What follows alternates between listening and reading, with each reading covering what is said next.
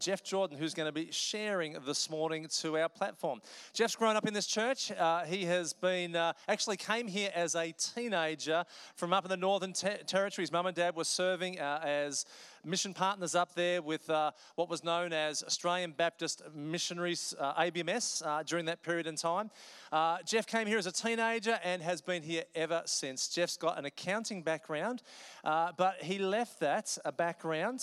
He would have said that, hey, he was serving the Lord in that ministry area uh, for probably a good couple of decades, but had a real sense that God was moving him out of that into ministry in the life of the church, and he's been on our staff team for the last six months. Would you join me in welcoming Jeff as he comes to the platform to share from God's Word this morning? Thanks, mate.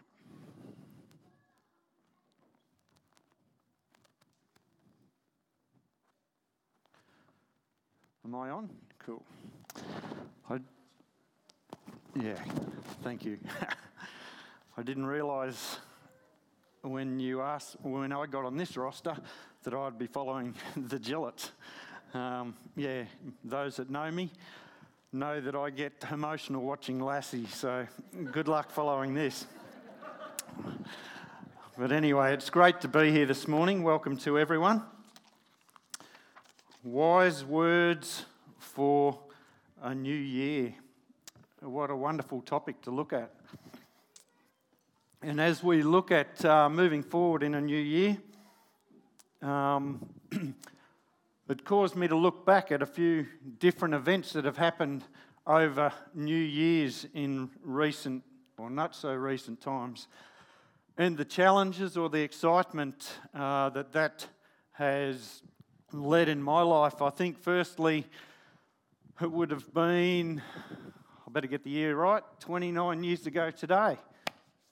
Uh, I was uh, looking forward to uh, a life-changing moment. I was looking forward to walking down or standing at the end of the aisle and um, just starting a life um a new married life. And so, yeah, that was a fantastic time. I think uh, if Noel Stillwell had known he was going to be stuck with me as his son-in-law from that day onwards, it might have been a different story. But anyway, so that was twenty-nine years ago today. About, I think all the praise needs to go to Lindley.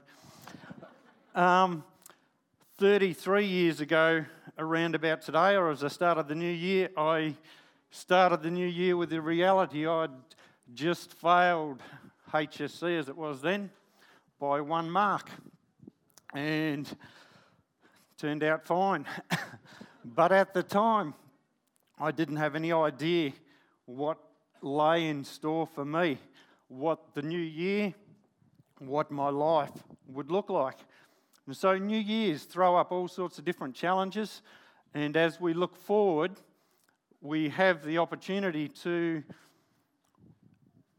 settle in our lives or to, or to reflect and then move forward. And I've found it a great time to be not setting resolutions, because I've never found I'm too good at them, but seeking the Lord and seeking where He would have us go.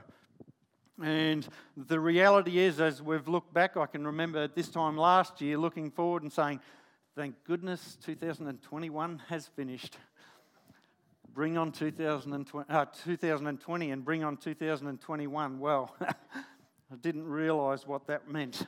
But anyway, as we've moved forward, um, many of us have coped with the distraction, I guess, of what the year has led with, with COVID and all of that. But for the reality of most of us, that's only a distraction.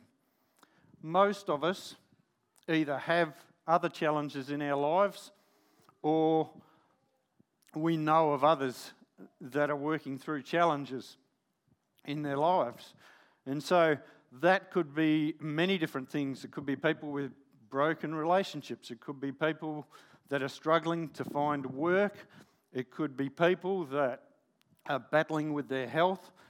It could be exciting things, looking forward to a special birthday. It could be looking forward to change in work. So many different challenges that are far more real than some of the things that uh, distract us in life.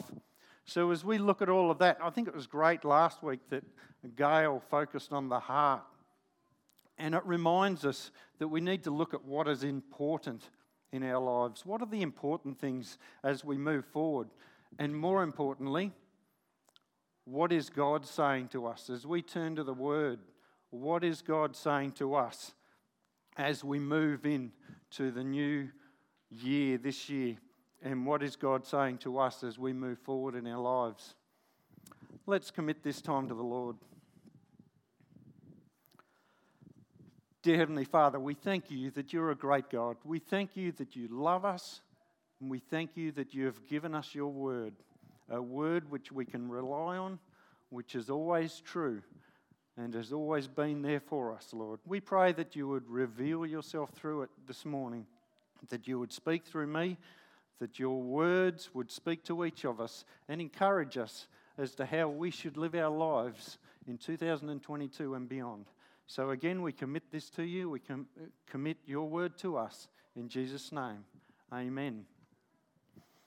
If you take your Bibles or your devices, whatever it is, I'm old school, and turn with me to the book of Ephesians, chapter four, verses one to six.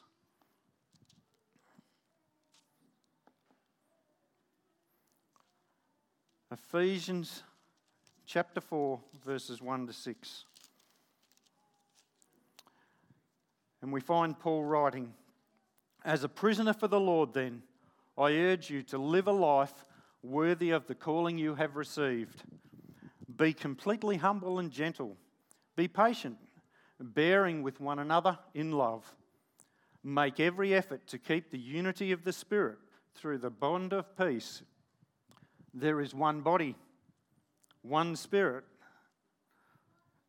uh, sorry, there is one body and one spirit, just as we are called to one hope when you were called, one Lord, one faith, one baptism, and one God and Father of all, who is over all and through all and in all."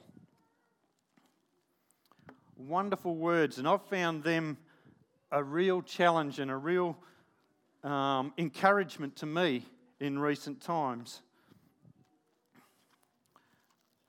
So as we look at Ephesians here and what Paul is Paul is saying, I find it helpful, first of all, to look at what is going on at that particular time. And we know that uh, Paul uh, is writing this letter to the Ephesians in a time in which the place of Ephesus was one of the trade centres of the world. And so there was lots of people coming in and out through Ephesus.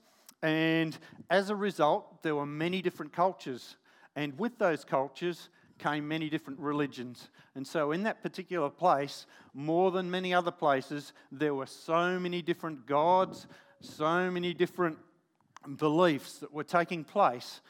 Um, and... So we find ourselves, and, we, and Paul found himself, as he shared the gospel, he found himself in a place that was looking and worshipping so many different gods, particularly the Greek and the Roman cultures, which had many different gods. But Paul found himself at this time in that sort of a culture. And because he'd come, he'd shared the gospel of Jesus Christ, and he'd pre- preached that as the only one and true God, Paul had found himself in prison. And so in light of this, this is where we find where Paul is writing this letter to the Ephesians, and in fact to us as well as brothers and sisters in Christ. So Paul is giving this advice to the churches, or the church of Ephesus at the time. And I actually like the way that it's written in the New Living Translation. In verse one, it actually has, "Therefore, I... a prisoner for the serving Lord, beg you to lead a life worthy of the call you have been called." And the important thing I find here is it starts with "therefore." And that gives us a little bit of an understanding as what the, the whole book of Ephesians is about.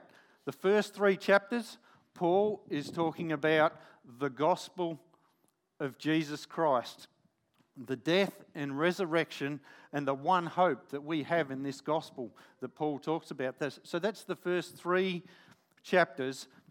And then the, the last three chapters is our response. How can we respond if we come to believe and accept this gospel that Paul is talking about? Then what is our response? And so whenever we see the word therefore in the scriptures, we should immediately look back to what it is being said before that. And it is a reminder that we can look back and we can see the gospel that Paul is talking about and remind us of how important that is to each of us in our lives.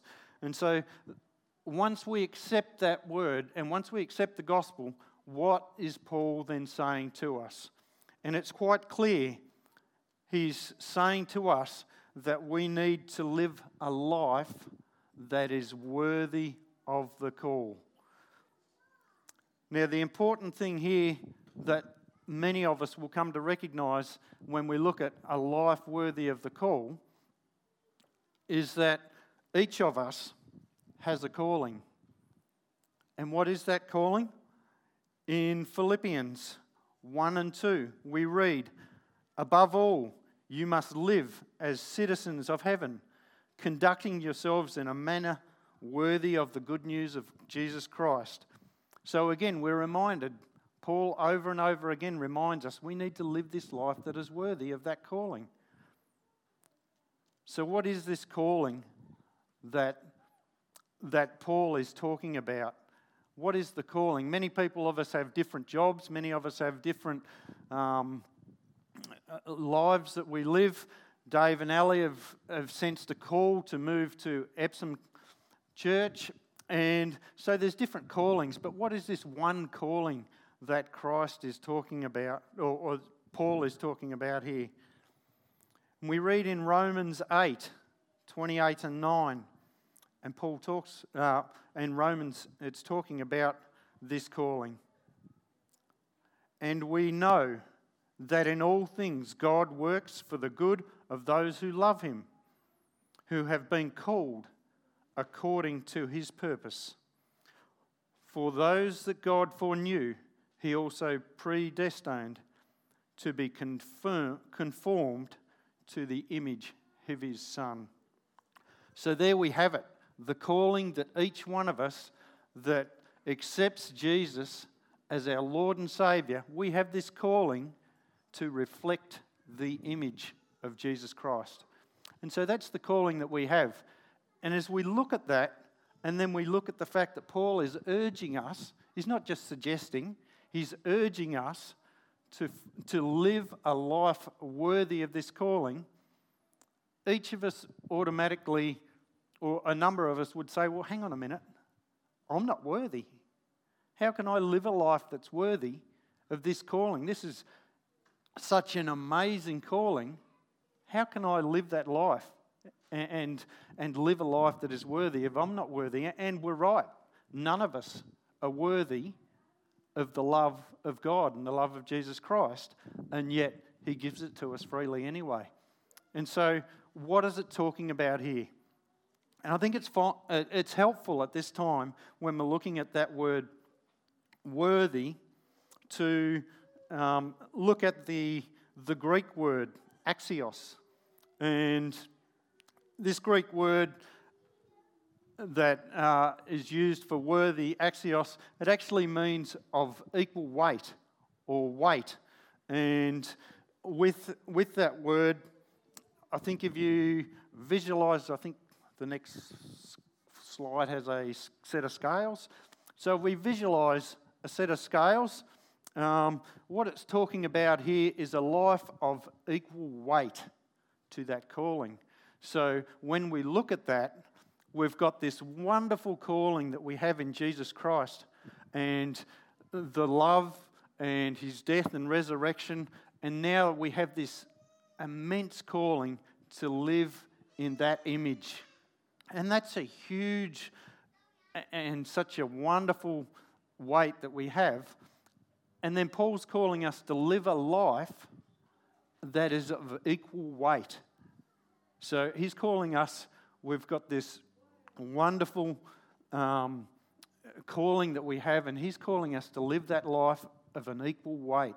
So that's the type of priority that we need to put on our lives for this calling. It needs to be of equal weight. And so if you value, as we all do, what Christ has done for us, then our response should be the same weighting. It should be of the same value.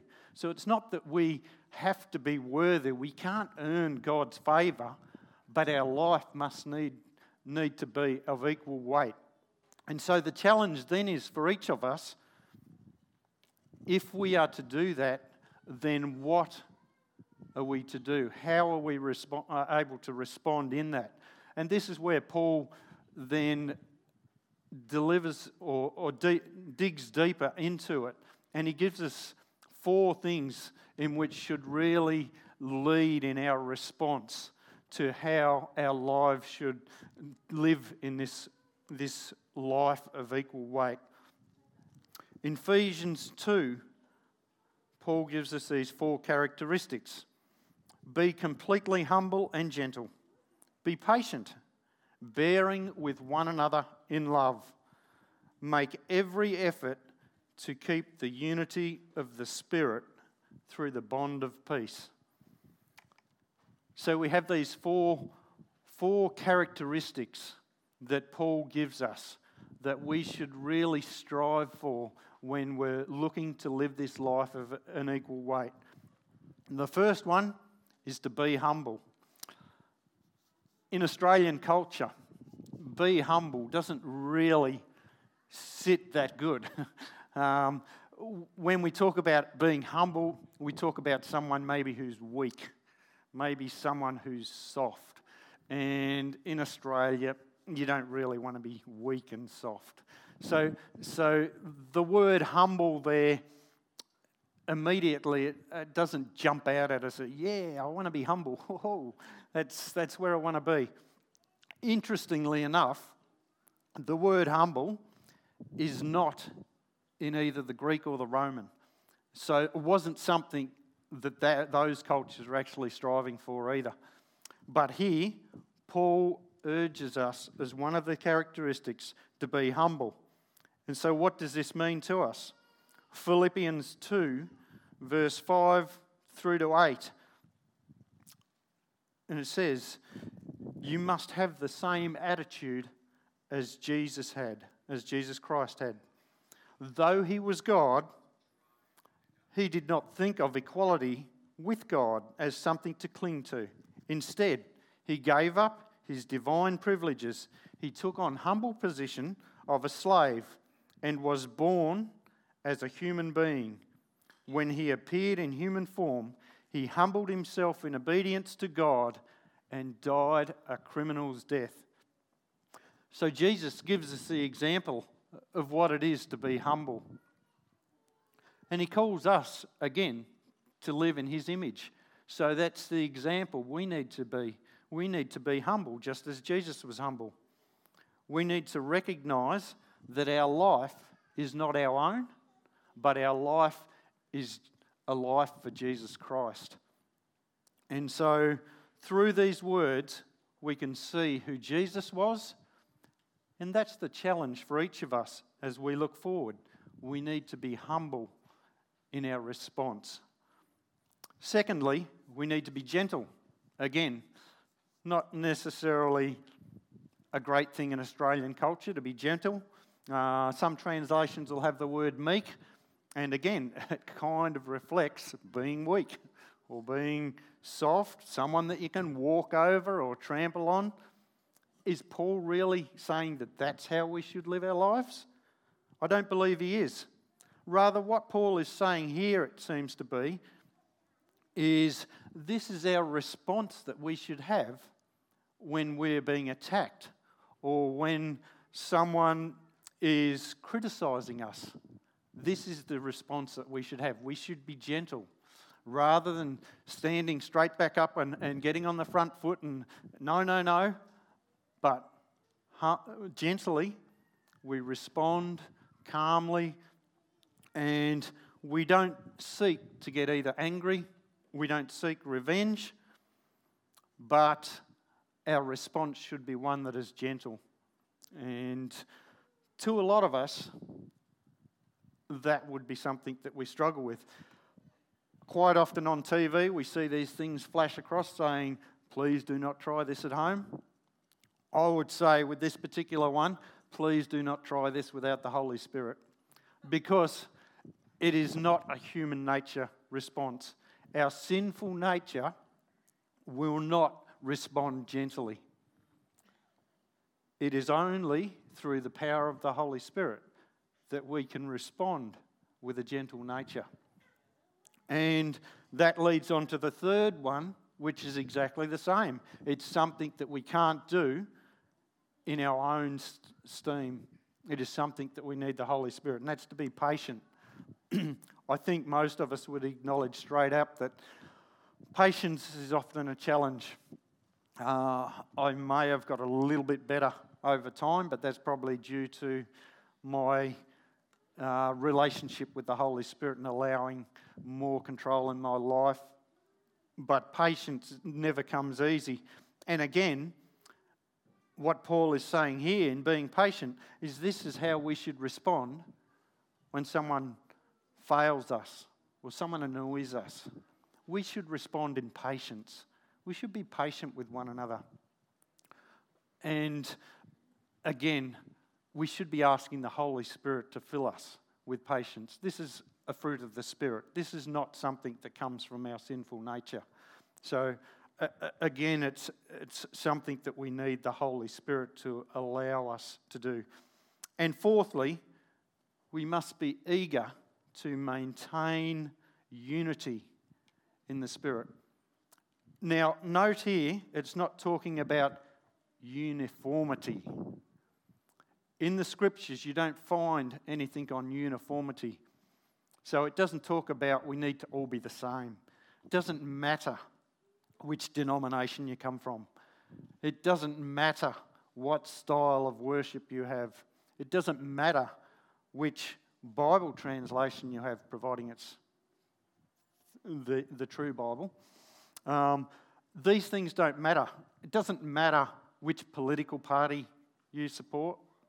It doesn't matter which footy team you support, unless it's Geelong. No, it doesn't matter on all those things. They're not important. It's not talking about being um, uniformity within us, but what it's talking about is being united in the Spirit. And, and there is a key difference there, and we do need to remember that when we're dealing with one another, that it's okay to disagree, but we need to be united. And Paul goes on to elaborate how we should be united and why we should be united. He gives us seven different points which remind us of why we, we are united as brothers and sisters in Christ. Seven things that will hold us together no matter what. These seven truths are something that each of us should believe in and something that each of us should hold strongly to. And so these seven truths um, in Ephesians six, it talks. Uh, yeah, Ephesians six it talks about the fact that we have one body, one Spirit, and we're called to one hope. There's one Lord, there's one faith, one baptism, and one God and Father. And these things, they're the things that unite us. These are the things that hold us together. So we need to remember this when we're moving forward, when we're living our lives. So it's talking about one body. So each of us is part of that one body. Each of us makes up different parts of that one body. None of us is more important or less important than anyone else in that one body. We have this one body that we're all a part of, and that's one of the things that unites us together. Then we have one hope, the living hope that Jesus Christ will return again to da- to take us to be with him. And in that, it also gives us the hope that every single one of the promises in the Bible will be fulfilled. So we have this one hope that each of us can rely on and each of us can hold dear to in, in our lives, regardless of what is coming up in our lives, the challenges we face. We have this one hope that each of us shares. And we have one Lord, the Lord Jesus Christ, the Son of God. This is why we can't have unity with other religions and other belief systems, because we believe in one Lord, and that's Jesus Christ. We we believe in the gospel that Paul talked about in chapters one to three, and so we hang on to that, and it is only in that that we can have the the unity in spirit. If you have Jesus Christ plus something else, we're not going to be able to be united. It doesn't matter whether it's Jesus Christ plus works, as he talks about in Galatians. It doesn't matter whether it's Jesus Christ plus you have to do this, that, and the other, or you have to be stood upside down, or whatever. Jesus Christ plus, if you have that, we can't have uni- unity. It's one Lord, and that's Jesus Christ. And then we have, following from that one Lord, we have one faith. And that's what we believe in. That's our doctrine. That's that's crucial. Um, so again, we can't have unity with, with others that have other beliefs. You hear people say, I've heard it on places like Oprah Winfrey and that, that, yeah, but Jesus is only one way to God. We can't have that. You can't be united with someone that has that, that view. We have one faith, and that's the faith in the living Lord, Jesus Christ. The next one's a little bit, as we look at it, it can raise a few different points, and it has over the years with various theologians as, as far as what they're talking about here. One baptism. You see, it's interesting in the scriptures we have...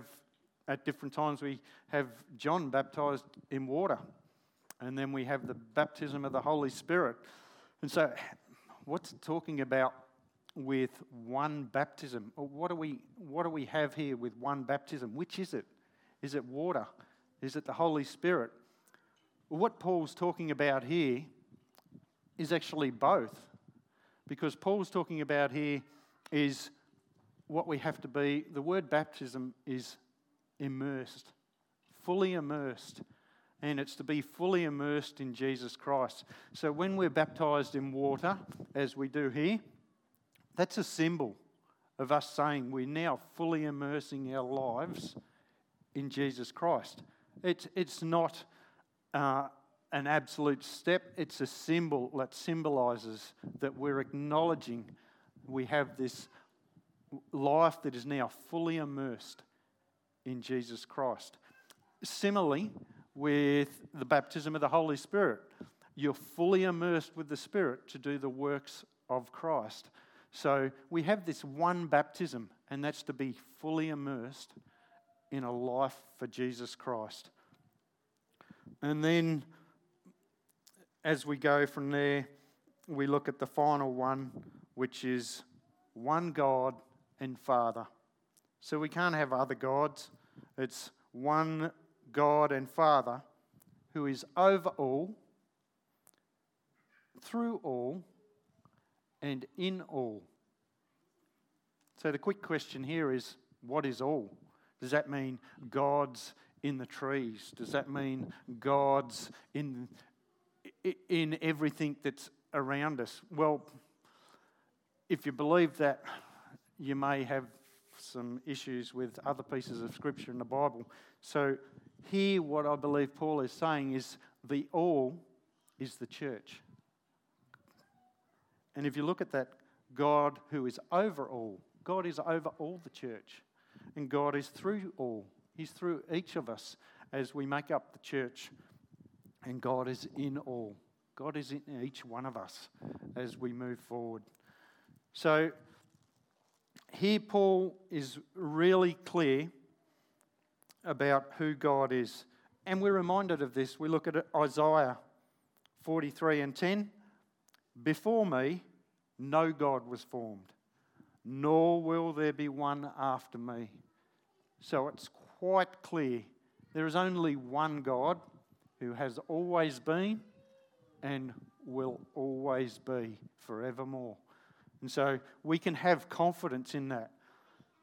So we have these seven unifying truths that should unite us as the family of God, regardless of our differences. We have these seven truths that we can cling to. When we are having conversation, we might be having disagreement with one another on different things, but we can look to these seven truths that unite us, and they should move us past our, our, our disagreements, our different points of view, all of those type of things. We should be united by remembering these seven truths that Paul reminds us of here.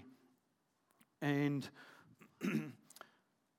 so it's when we accept these seven truths that we can then fully have u- unity amongst us as a church. And not just us at B B C, but with Epsom and with anyone else who believes in Jesus Christ as their Lord and Saviour.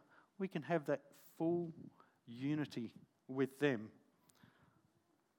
So moving forward into two thousand twenty-two, how's this impact our lives?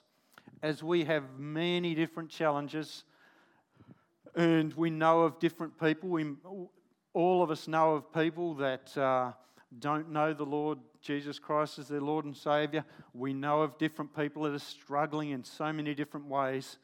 Um, how do we respond? How do we respond with our own struggles moving forward? We have these, this roadmap, which I find useful, which Paul gives to us. We must live a life that is worthy of the call. Remember the equal weighting. We have such a calling. We need to live a life that lives up to that equal weighting. We need to live a life that is humble, that is gentle, that is patient and bearing in love, and makes every effort to be united through the, uh, in in the Spirit, or to keep unity of the Spirit through the bond of peace. So each one of us, as we move into two thousand twenty-two and beyond, we should be striving for this such life. This is the life that we should be looking for. I find it useful. We should continually refer back to this passage. I find it's so helpful. Live a life worthy of the call. Let's pray.